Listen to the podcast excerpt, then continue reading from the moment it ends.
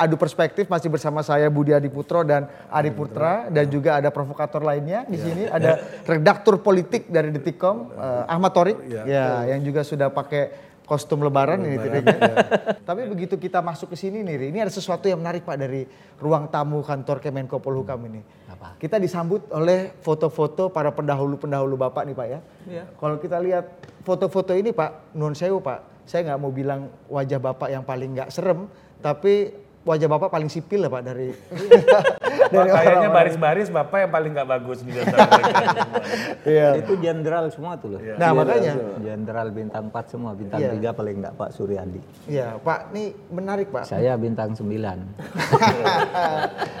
Jadi orang sipil di markas tentara nih Pak. Nah, Heeh. tapi ini ke- katanya eh, walaupun Bapak sipil di markas tentara, tapi katanya Bapak ini paling militer, apalagi soal keuangan katanya. paling ketat gitu ya, Pak? Gimana nih Pak? Ya enggak aja biasa aja. Pertama soal soal sipil eh, militer, saya kan dulu pernah jadi Menhan ya. Jadi sudah sudah tahu apa namanya bagaimana cara bekerja dengan militer. Saya selalu eh, eh, mengatakan gini, saya senang kerja dengan militer itu karena semuanya terukur dan biasanya tidak pernah ngelawan meskipun tidak setuju. Siap Iya, di depan semua siap, Pak ya? Siap. Eh, saya selalu bercerita gini. Kalau sipil nih berdebat berdebat terus Iya, Pak ya. Pak. Saya pernah, Berunding, saya pernah bercerita juga. gini loh. eh, waktu saya Menhan itu kan eh, perlu saya ganti pejabat eselon 1 kan. Hmm. Ada jenderal yang yang baru tiga bulan, empat bulan. Saya harus ganti semua karena saya eh, baru dan saya perlu apa namanya yang chemistry-nya cocok lah. Saya panggil satu-satu, enggak ada yang bantah gitu. Besok Bapak saya ganti. Waktu itu belum ada TPA yang rumit-rumit, kita Hmm. kirim surat gitu. Besok saya ganti. Prerogatif Menhan aja tuh Pak ya. Terus eh, mereka itu datang, Pak, mohon menghadap. Iya. Bapak, apakah saya salah kok saya diganti punya kesalahan? Enggak, cuma pergantian. Oh, siap, terima kasih. Pergi gitu. Gitu Kalau salah dia mungkin mau apa namanya ya, mau minta maaf atau mau minta dihukum. kalau Oh, gitu. Bukan tapi pada saat yang sama ketika saya jadi Menhan itu eh, Pak Luhut jadi Menteri Pe- Menperindak Iya. Perindustrian dan Perdagangan. Dia ganti orang juga empat pejabat eselon satu dari sipil semua kan. Begitu diganti digugat ke PT UN. jadi kerjanya terlambat. Kalau militer enak terukur gitu. Tapi kalau soal keuangan memang saya saya sebenarnya takut sih menggunakan uang-uang secara tidak sah itu. Kalau bukan hak saya, saya ndak ndak mau. Kalau saya meskipun di kantor saya punya keperluan yang sifatnya pribadi, ambil dari pribadi. Sehingga saya minta begitu aja kepada teman-teman di kantor, mari kita yang yang benar aja ngurus ini gitu. Katanya sampai menitipkan uang, Pak. Oh iya, iya iya. Saya begini, karena begini, kalau saya perlu pribadi, kan mungkin korspri saya atau ajudan saya kan malu minta kan. Nah, jadi saya titip ke biro keuangan, ini saya titip uang. Titip uang, kalau ada apa-apa, keluarkan yang pribadi. Saya bilang ke ajudan, kamu pasti malu dengan saya sam- minta obat lah, beli sandal di jalan lah, beli apa kan malu minta ke saya uang kecil tagih ke sana, nggak usah tagih ke saya, tagih ke sana. Kan nggak malu kamu ke sana. Dia juga sudah saya beritahu kalau ada pribadi, lalu kamu ndak bayarkan gitu sama itu berarti kamu salah, ndak turut perintah saya. Kalau pribadi harus bayarkan dari uang pribadi saya. Tapi saya cat lapor ke saya tiap bulan. Mana catatannya yang saya? Oke.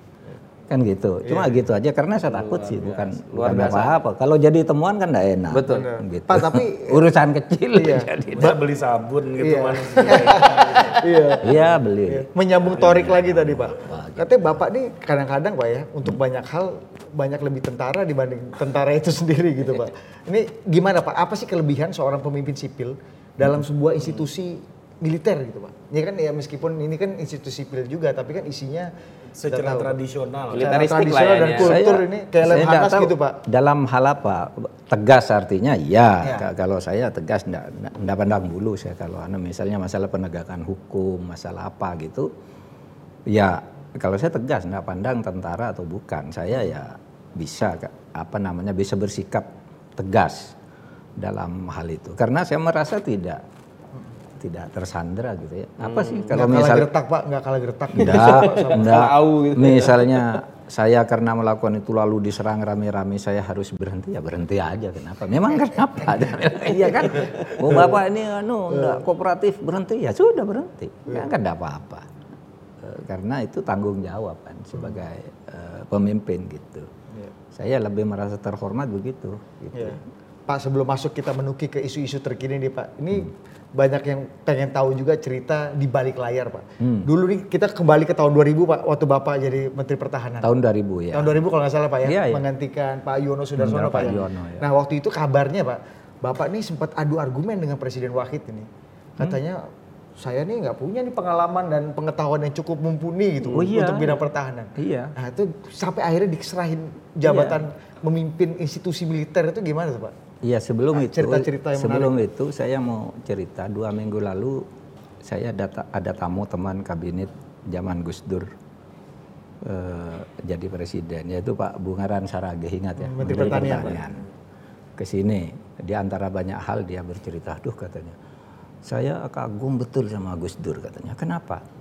Dulu ngangkat Pak Mahfud jadi Menhan tuh kan tidak ada orang tahu Pak Mahfud orang mana partai apa partai apa tapi ternyata eksistensinya paling lama dia dibandingkan menteri-menteri yang sampai sekarang. Karena waktu itu Gus Dur kata "Nah, orang ini eh, nanti diperlukan katanya. Orang ini nanti diperlukan oleh negara. Gus Dur bilang gitu pada Pak Bungaran dan sama Muslim Abdurrahman. Muslim Abdurrahman menulis saya baru tahu kalau Gus Dur bilang gitu. Dia menulis ke, ketika anu ke saya "Eh, Kang Kang Muslim Mahfud itu nanti akan diperlukan pada saat keadaan eh, susah negara ini di bidang penegakan hukum, bidang apa gitu. Makanya saya tarik ke sini gitu. Nah itu kak mereka ke eh, yang bilang ke saya Pak Bungaran sama Muslim Abdurrahman. Nah memang betul. Ketika saya dipanggil saya kan bukan siapa-siapa. Saya tidak tahu kalau Gus Dur kenal saya sebenarnya. Saya kenal Gus Dur sudah pasti. Tapi apakah Gus Dur kenal saya, saya tidak tahu. Sering ketemu di forum diskusi apa. Dulu jauh sebelum reformasi masih tahun 80-an saya sering jemput Gus Dur kalau mau seminar itu masih kecil-kecil lah masih Seksi mahasiswa. transportasi lah, Pak, ya? Iya, seksi seksi antar jemput gitu ya. Terus eh, sama Gus Dur saya ditawari jadi menteri itu. Wah, se- senang sekali tentu menteri. Tapi ketika nyebut menteri apa Bapak Presiden? Menteri Pertana, Pertahanan katanya. Wah, Pak Presiden Menteri Pertanahan itu kan sudah bubar saya bilang. Dulu kan ada Menteri Pertahanan. Menteri Pertanahan Awalnya namanya disangka dulu. Menteri Pertanahan. Dulu iya Pak Hasan Basri Durin. Hasan Basri Durin kan gubernur itu Eh, waktu Sumatera itu Barat. Sumatera Barat. Dia Menteri Pertanahan. Menteri Pertanahan. Kan bukan itu bukan pertahanan. Oh, Bapak mengira ini Menteri saya yang bilang. Saya kalau Menteri Pertahanan kan sudah bubar Pak Presiden. Tapi saya siap di situ. Menteri Pertahanan saya siap karena disertasi saya itu tentang politik hukum salah satunya studi tentang hukum agraria. Cocok. Lu bukan katanya. Menteri Pertahanan katanya. Loh, Bapak Presiden, apa alasannya? Saya perlu eh, empat minimal ahli hukum tata negara. Satu Yusril sudah ada. Yang kedua Marsilam. Lalu satu lagi Antum. Marsilam di mana? Sekretaris Kabinet. Yusril Menteri Hukum dan HAM. Nah saya aja di situ Pak Yusril dulu Menteri Pertahanan. Sempat nawar, sempat nawar. Saya nggak bisa.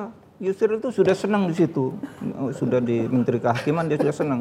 Antum aja Menteri Pertahanan. Gimana Gus kalau saya sekretaris kabinet aja Marsilam suruh. oh nggak bisa, dia tuh mendampingi saya udah bagus katanya. Sudah antum aja. Terus gini Gus, gimana kalau saya jadi menteri urusan hak asasi manusia? Saya kan sekarang eselon 1 di sana. Enggak, itu mau saya bubarkan gitu. Pak Hasbalah ya waktu itu ya. Wah, Iya Hasbala. Terus Pak Alwi yang duduk di sini pegang Pak Mahfud. Suruh diem. Kalau kamu kalau kamu nawar terus nanti enggak jadi kira-kira. Terus saya bilang, ya sudah. Saya waktu itu, tapi gini loh. Saya bilang, saya enggak pernah belajar tentang militer. Saya enggak pernah belajar tentang pertahanan.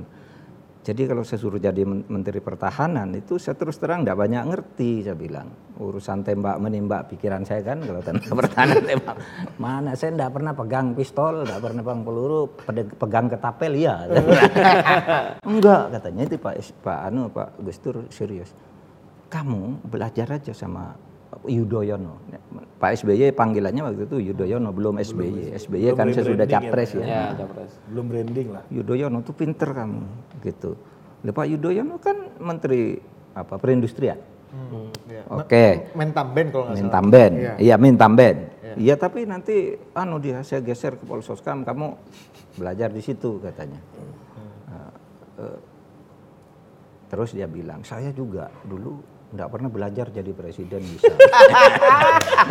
Masa kamu profesor mau jadi menteri pertahanan aja nggak bisa? Udah Bismillah. Jadilah saya menteri pertahanan. Menarik, menarik. Dengan negosiasi yang panjang. Sangat muda kan waktu itu Pak Mahfud. Iya. 38 tahun kalau nggak salah. Enggak, 40. 40-an. Ya 40. Ya tapi relatif muda lah Pak Ya, untuk muda, seorang pejabat tinggi negara seperti Menteri Pertahanan. Iya untuk ya. menteri anu menteri eh, kelas satu lah ya, pertahanan dalam Trium- negeri Pak dan itu triumvirat loh Pak. triumvirat ya. Triumvirat. Kalau ada apa-apa sama negara ini Bapak jadi Mimpin. pemimpin. Nah, tadi udah disinggung soal Gus Dur, eh, Pak eh, Pak Menko. Jadi salah satu pikiran Gus Dur yang agak radikal itu kan membubarkan eh, parlemen ya waktu itu. Saya nggak tahu itu ide Pak Mahfud Iya mungkin itu. bisik-bisik dari bapak kita juga ya perlu klarifikasi di sini dan nah ini belakangan kan kita lihat mahasiswa aksi ke DPR kemarin bahkan ada tindakan yang berujung kepada kekerasan gitu dan kita ada isu masalah lemahnya oposisi dan lain-lain hari ini. Nah apakah idenya Gus Dur tuh malah makin relevan hari ini atau gimana sih Pak menurut bapak? Mm, Saya tidak tahu tapi saya soal lebih saya lebih penting Klarifikasi. mengklarifikasi apa, apa itu ide saya itu bukan ide saya. Saya justru tidak setuju. Itu saya bilang pada Gus Dur, Pak Presiden, Bapak mengeluarkan dekret itu bertentangan dengan konstitusi. Jadi lebih baik waktu itu ada tawaran kompromi.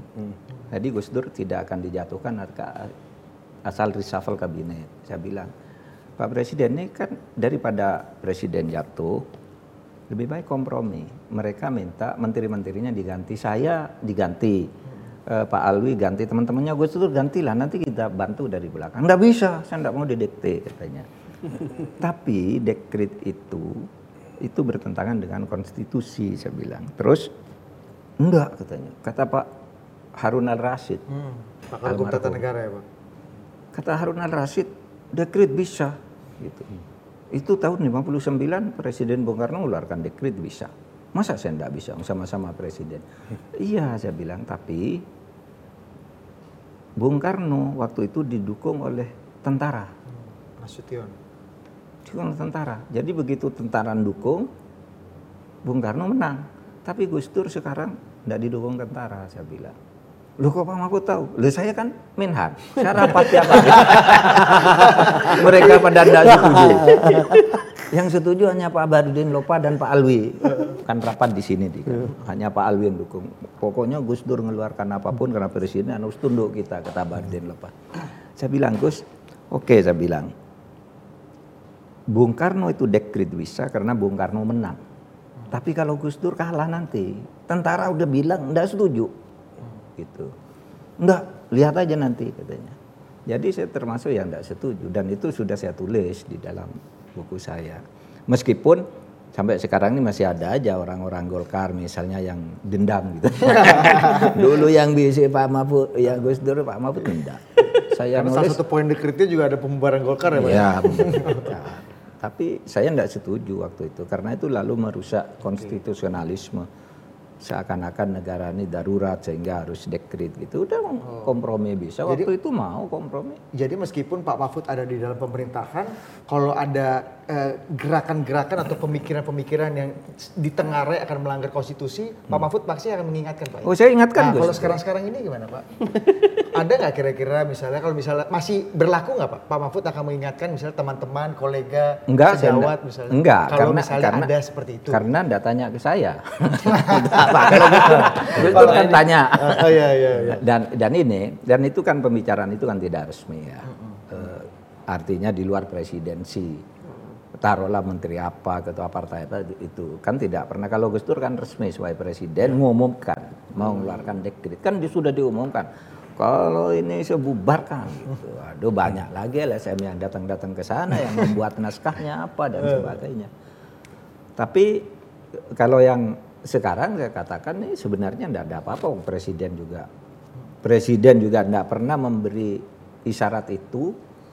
Sekurang-kurangnya kepada saya sebagai Menko Polhukam sekurang-kurangnya di sidang kabinet dan langkah presiden jelas bahwa eh, tolong jadwalkan ini. Jangan terlalu lama ya masa kampanyenya jangan terlalu mahal biayanya. Itu jelas perintahnya.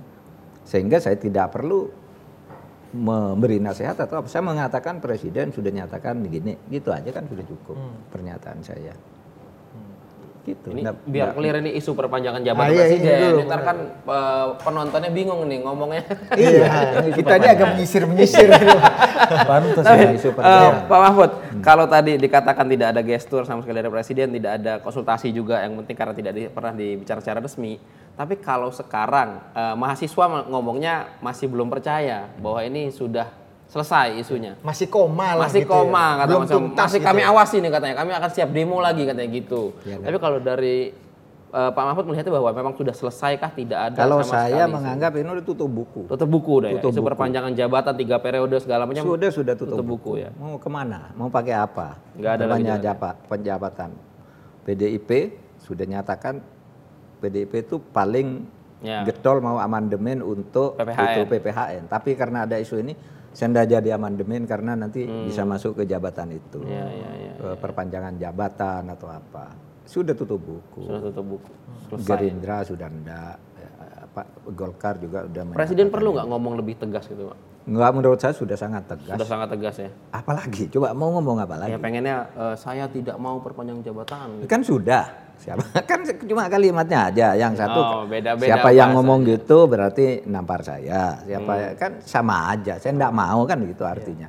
Tetapi benar presiden ketika mengatakan eh, tu- saya tunduk pada konstitusi. Hmm. Artinya kan tidak bisa dia mengatakan eh, saya tidak tunduk pada konstitusi. Oh, iya. Ikuti aja konstitusi Iya, itu iya, iya, gitu. Tapi orang masih menafsirkan bahwa itu bersayap dan sebagainya. Tapi biasa di politik. Serunya ada politik. Ya, politik itu seru kan karena ada yang Karena kayak tafsir juga. Enggak apa-apa.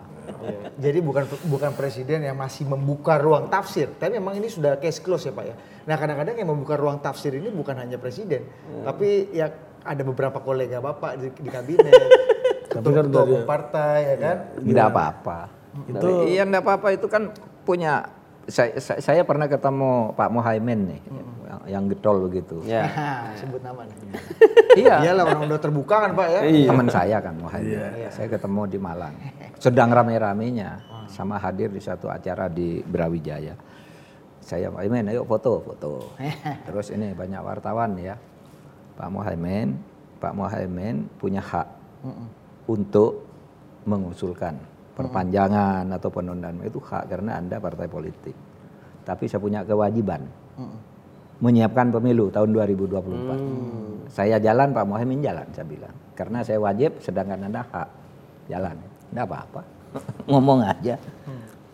Tapi eh, menurut Bapak udah eh, wajar gitu Presiden mengatakan menteri-menteri nggak boleh ngomong soal itu lagi gitu. Iya karena pada akhirnya presiden lalu dipojokkan oleh opini. Kok Presiden diem aja. Sehingga pada hari Selasa eh, presiden itu Selasa sebelum sebelum demo itu presiden itu manggil saya ke Istana Bogor. Tanya banyak hal lah, banyak hal, masalah BLBI, masalah macam-macam. Terus yang terakhir nih terakhir Pak Mahfud itu tentang isu tiga periode sama perpanjangan jabatan, kenapa kok ramai terus? Iya Pak, katanya ini mau, mau eh, Bapak mau perpanjang. Saya mau ngomong apa lagi, kata Presiden. Apa kurang jelas saya ngomong bahwa saya tidak gitu. Tanggal sekian saya ngomongin sekian, tanggal sekian saya manggil KPU untuk menunjukkan bahwa saya mau pemilu 2024 gitu. Itulah sebabnya kemudian saya bilang ya mungkin bagi orang tuh bisa ditafsirkan macam-macam. Terus presiden ngomong sendiri tuh. Negur menteri, negur menteri masih Bergulir. rame bergulir, lalu ngundang rapat sendiri hari Minggu itu di Oh, iya. di, dinyatakan sendiri lalu diupload utuh pidatonya itu bahwa itu presiden tidak punya maksud untuk itu dan pemilu sudah ditetapkan tahun 2024 tidak ada pengunduran kan begitu. Ya udah selesai. Oke.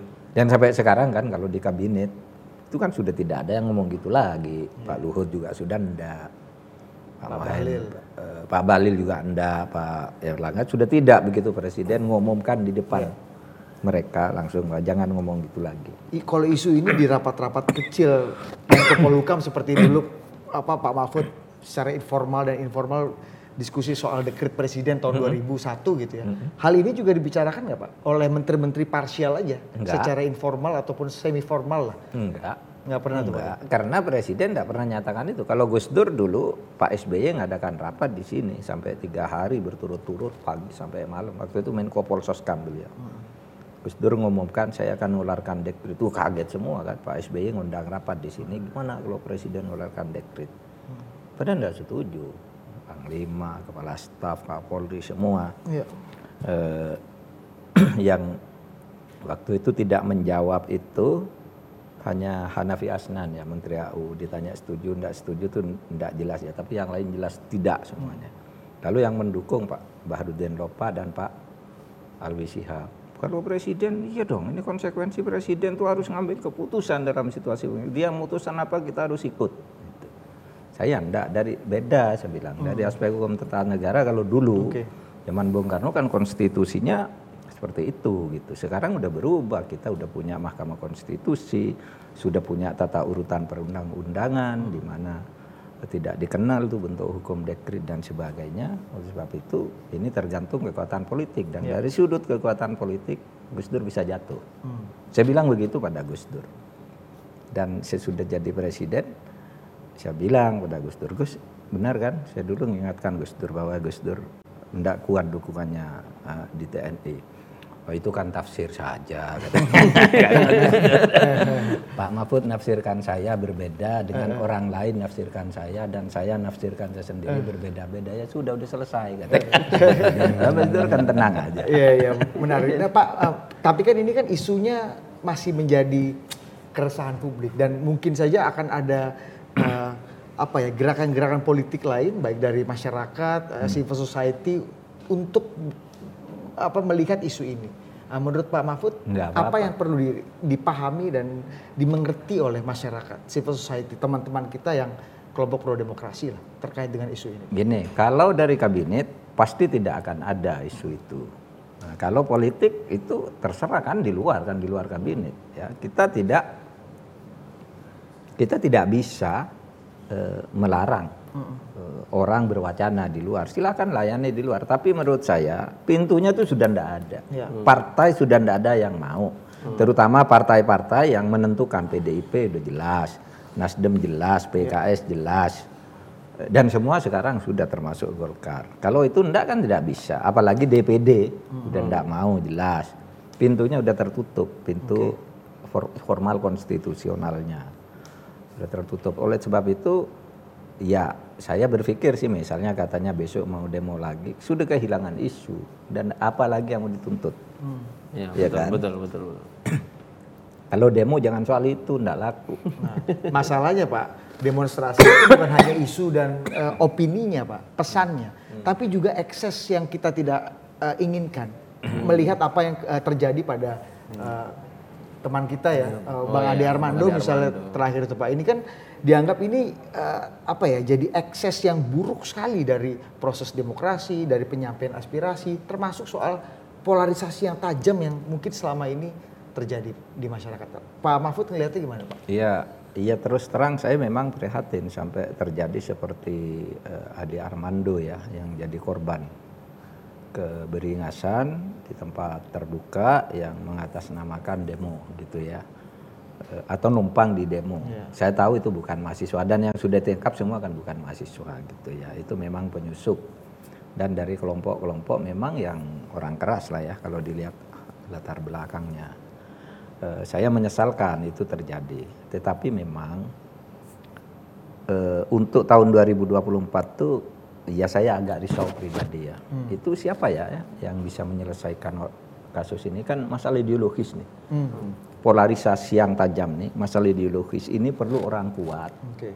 yang bisa menyatukan, bisa diterima oleh dua-duanya, punya wawasan untuk dua-duanya yang bisa menyatukan. Kayaknya Mahfud MD itu Oh jangan, Oh, enggak, enggak.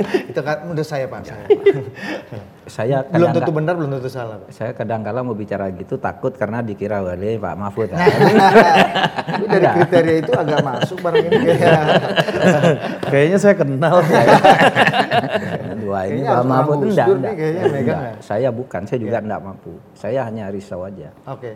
Ini kan pe- pemilihan ini siapa nih? Masalah ideologis lah ini. Oh jadi jadi Ade Armando ini ekses dari problem ideologis. Iya, ya? iya, Bukan problem kriminal benturan. apa namanya ya baku hantam di Oh, lap- jalanan iya aja itu gitu. akan tenaga lapangannya, tapi atasnya itu akarnya kan soal ideologis ya. Eh, polarisasi yang begitu tajam, mempunyai cara bagaimana meletakkan agama dengan negara itu, kan itu masalahnya.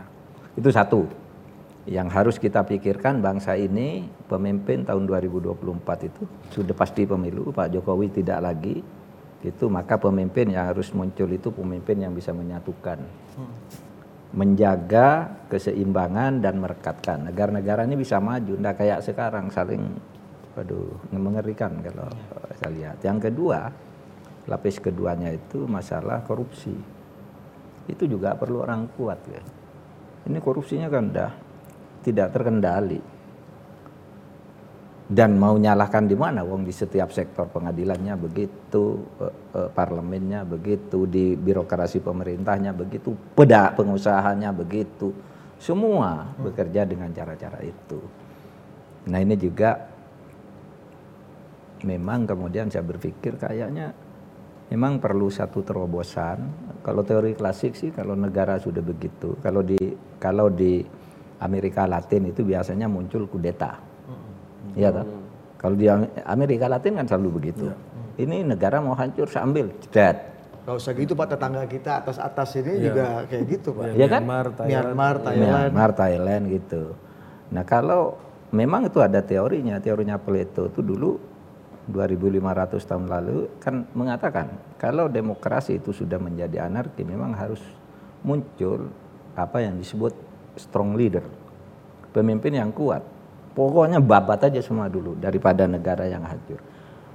Nah dulu sebenarnya pada saat Pak Harto berkuasa sudah begitu ini kan terfikir gitu, jatuhkan aja ini ambil. gitu. Tapi kan kita memilih jalan damai namanya reformasi, ya kan?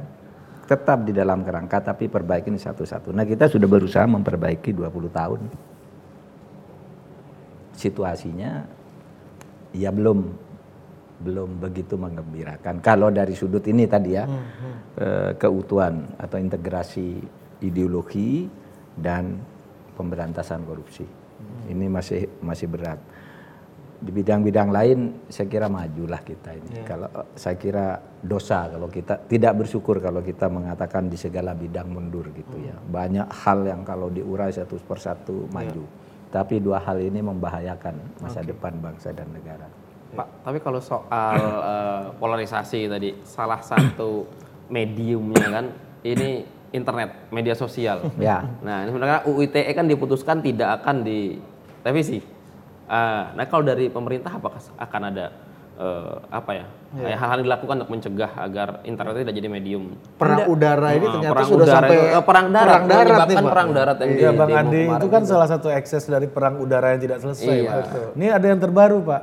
Bang Denny Siregar mau tinju sama Novel Babu. Oh, Novel Babu ya? Iya. Awalnya dari Twitter ya? Iya, Awalnya yang menang dapat 50 juta, Pak. Iya. Ya bahaya, Pak. Ini dan perang udara ini air traffic controller namanya kan selama ini undang-undang ITE. Betul. Nah, g- Gimana kita Pak melihat kekacauan dan keramaian di udara ini dengan air traffic control yang kita punya undang-undang ITE? Memang Dianggap pertama itu akan direvisi, akan direvisi agar justru semula kita akan berpikir gini.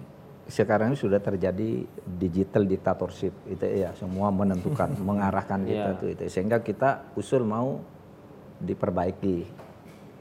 Nah sesudah mau diperbaiki ternyata sesudah dianalisis tidak bisa nih. Undang-undangnya harus ada gitu. Kalau enggak hancur nih negara kita ini. Oleh sebab itu akhirnya diadakan revisi terbatas. Nah, sekarang sudah ada di DPR gitu.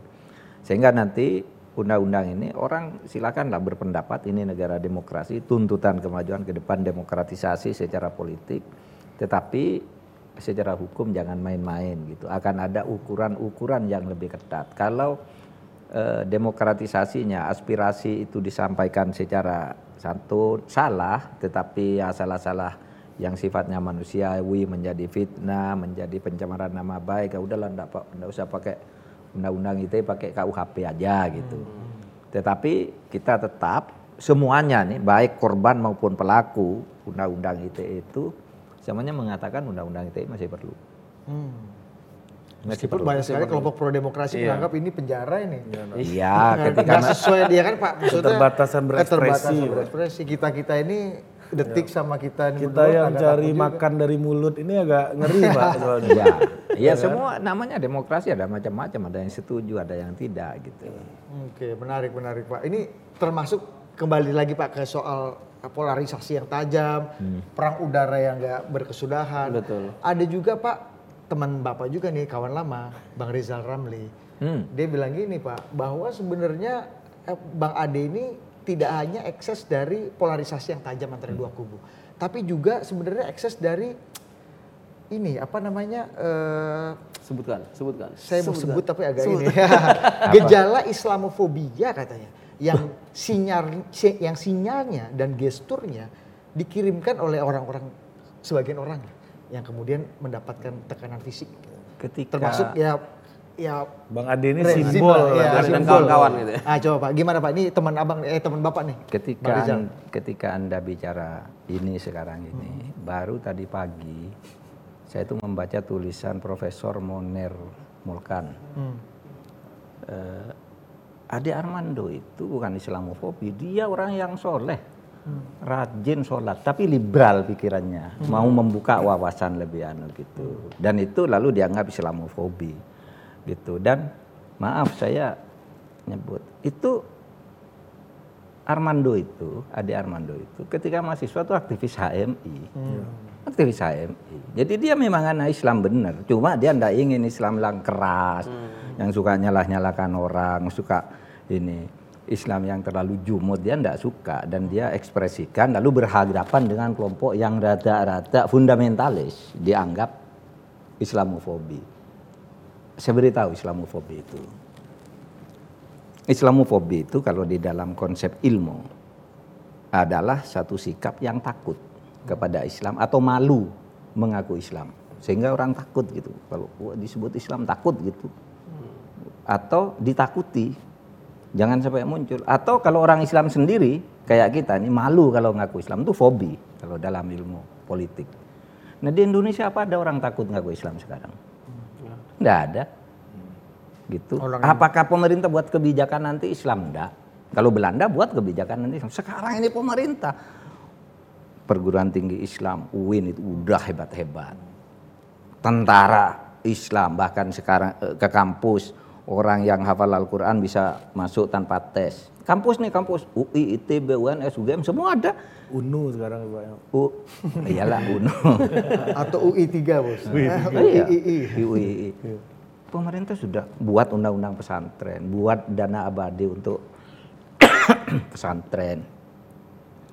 Apa hobinya gitu. Hmm. Ini kan hanya persaingan politik antara orang-orang yang ingin masuk dan tidak bisa masuk aja. Gitu. itu kan cuma soal gantian itu. Enggak ada yang soal, soal antri ya, Pak ya. Jadi nggak seserem Islamofobi yang Siapa yang bilang fobi siapa coba? Bang Saya Rizal. Ada ada Bapak. Di mana? Baca tweetnya Bang Rizal. Iya betul. Iya.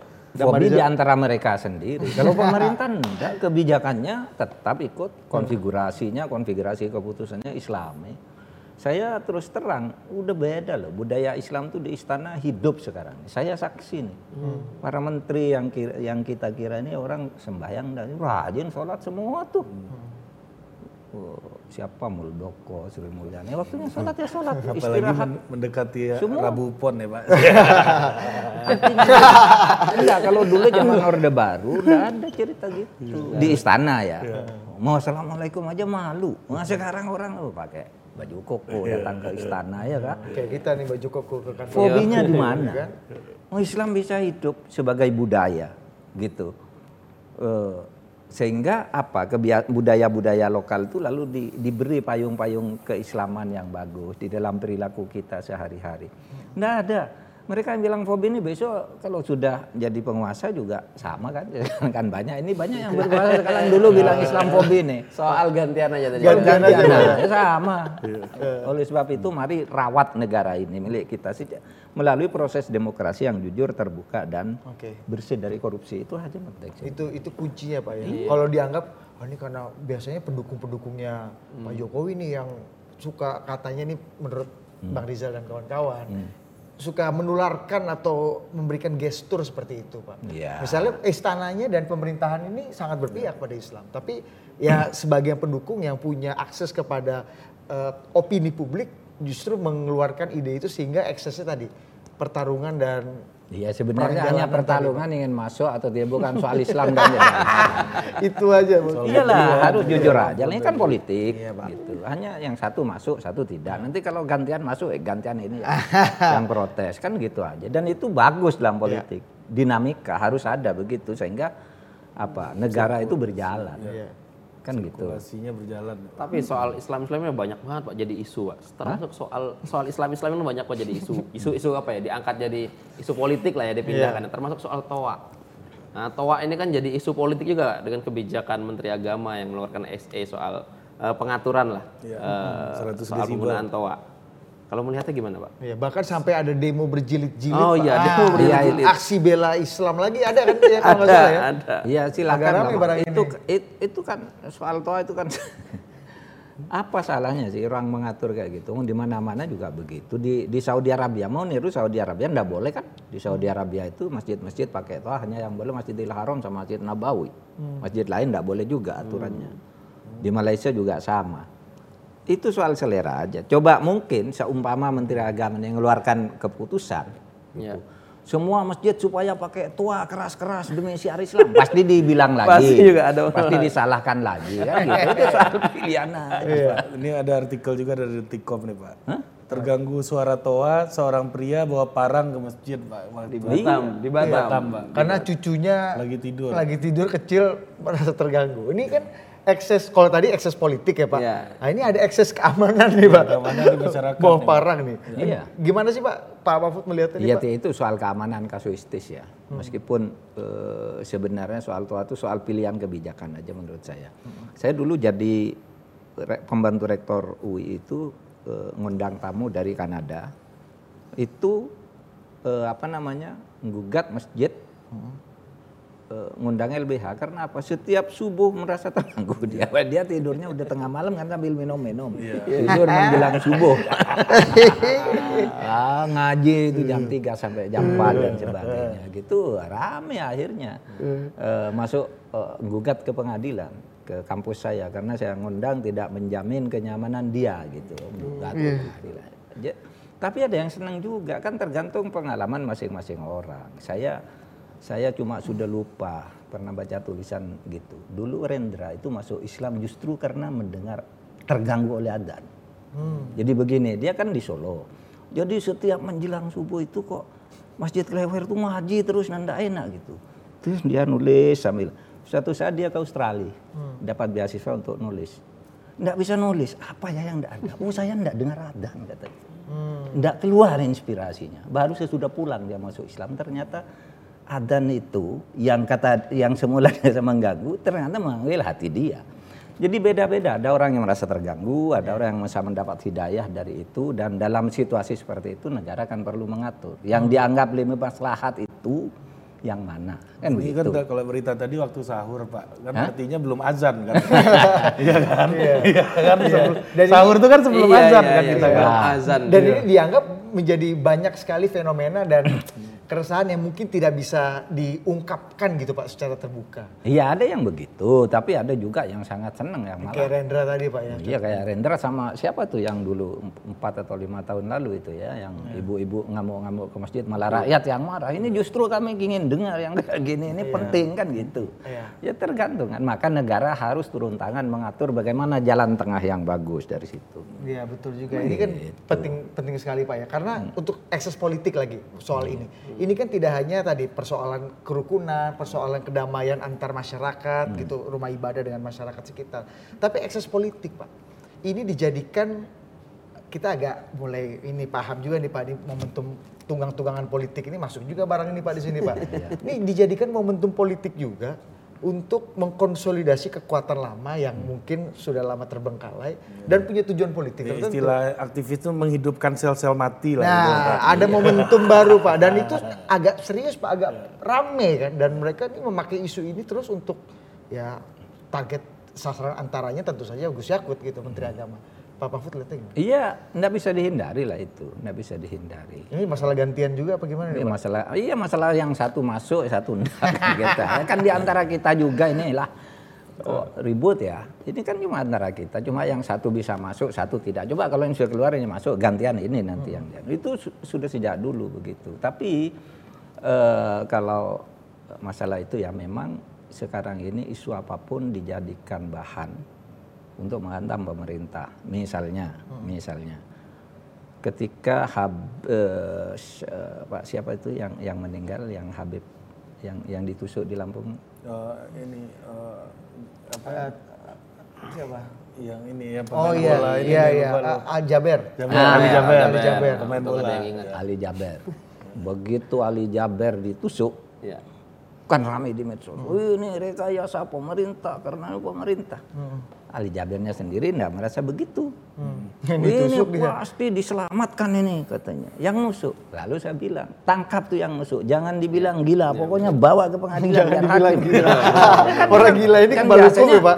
Iya kan? Jangan dibilang gila biar enggak dituduh pemerintah. Akhirnya apa? Si Ali Jaber. Enggak boleh orang nengok. Tapi saya bilang saya mau nengok. Ali Jaber bilang, kalau Pak Mahfud yang nengok, saya terima. Saya satu-satunya orang nengok ketika dia enggak boleh ditengok dan diajak makan bersama. Gitu. Dia bilang pada saya guruku dan sebagainya. Jadi enggak ada. Kecelek orang yang menganggap Ali Jaber itu musuhan pemerintah. Wong ini Ali Jaber ke rumah saya tiap saat sebelum ditusuk itu, membangun ini, membangun itu gitu. Artinya orang selalu mencari kesempatan untuk menyalahkan kalau terjadi sesuatu pemerintah lagi disalahkan. Orang nusuk orang eh, kriminalisasi. Di mana orang ditusuk kok kriminalisasi? Kriminalis itu korban kriminal. Iya, ada kiai ditusuk gitu bukan kriminalisasi. Kalau kriminalisasi itu orang tidak berbuat kriminal ditangkap dibilang kamu lakukan kriminal. Ini orang ditusuk lalu nuduh pemerintah lagi gimana kan? Emang kriminal. Istilahnya aja udah salah. Tapi enggak apa-apa, enggak apa-apa. Kita tahu eh, kebo- kebodohan dan kepintaran politik masyarakat kita kita jadi tahu gitu.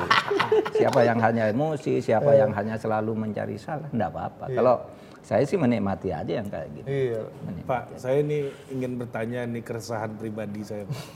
Kemarin ada kejadian di Madura, Pak. Hmm. Misiu dimusnahkan oleh Petasan eh, itu ya, petasan itu, Pak. petasan. Rusak rumah di sekitar situ, 30-an rumah. Iya. Jadi polisi mau show off Pak, memusnahkan barang Bukti, sitaan, bukti, mesiu Pak. Iya. Ah, kena korban Pak 35 rumah hancur. Ya, itu ada sekolah yang rusak. Ya, itu kema- ini kan kejadian berulang, Pak. Dulu narkoba, Pak. Ganja dimusnahkan satu semua. kecamatan mabuk. ini kan berulang nih, Pak. Ya nanti saya beritahu polisinya agar cari tempat yang jauh kalau begitu. Nah, itu ada aturannya atau apa ya kita? Pasti ada sih, pasti ada. Tapi saya saya belum mendalami yang ini. Kan baru kemarin ya. Iya, baru kemarin, Pak. Itu ke mana melapor harusnya tuh, Pak? Ya polisi sendiri kan. Oh, Pasti kan ada di situ itu kan ada protap, ada juga hmm. Eh, apa namanya okay. ya iya pasti ada yang meneliti dia, kalau pegawai negeri ada dewan disiplinnya dan sebagainya kan pasti yeah. itu okay. di pasti diteliti lah. Yeah.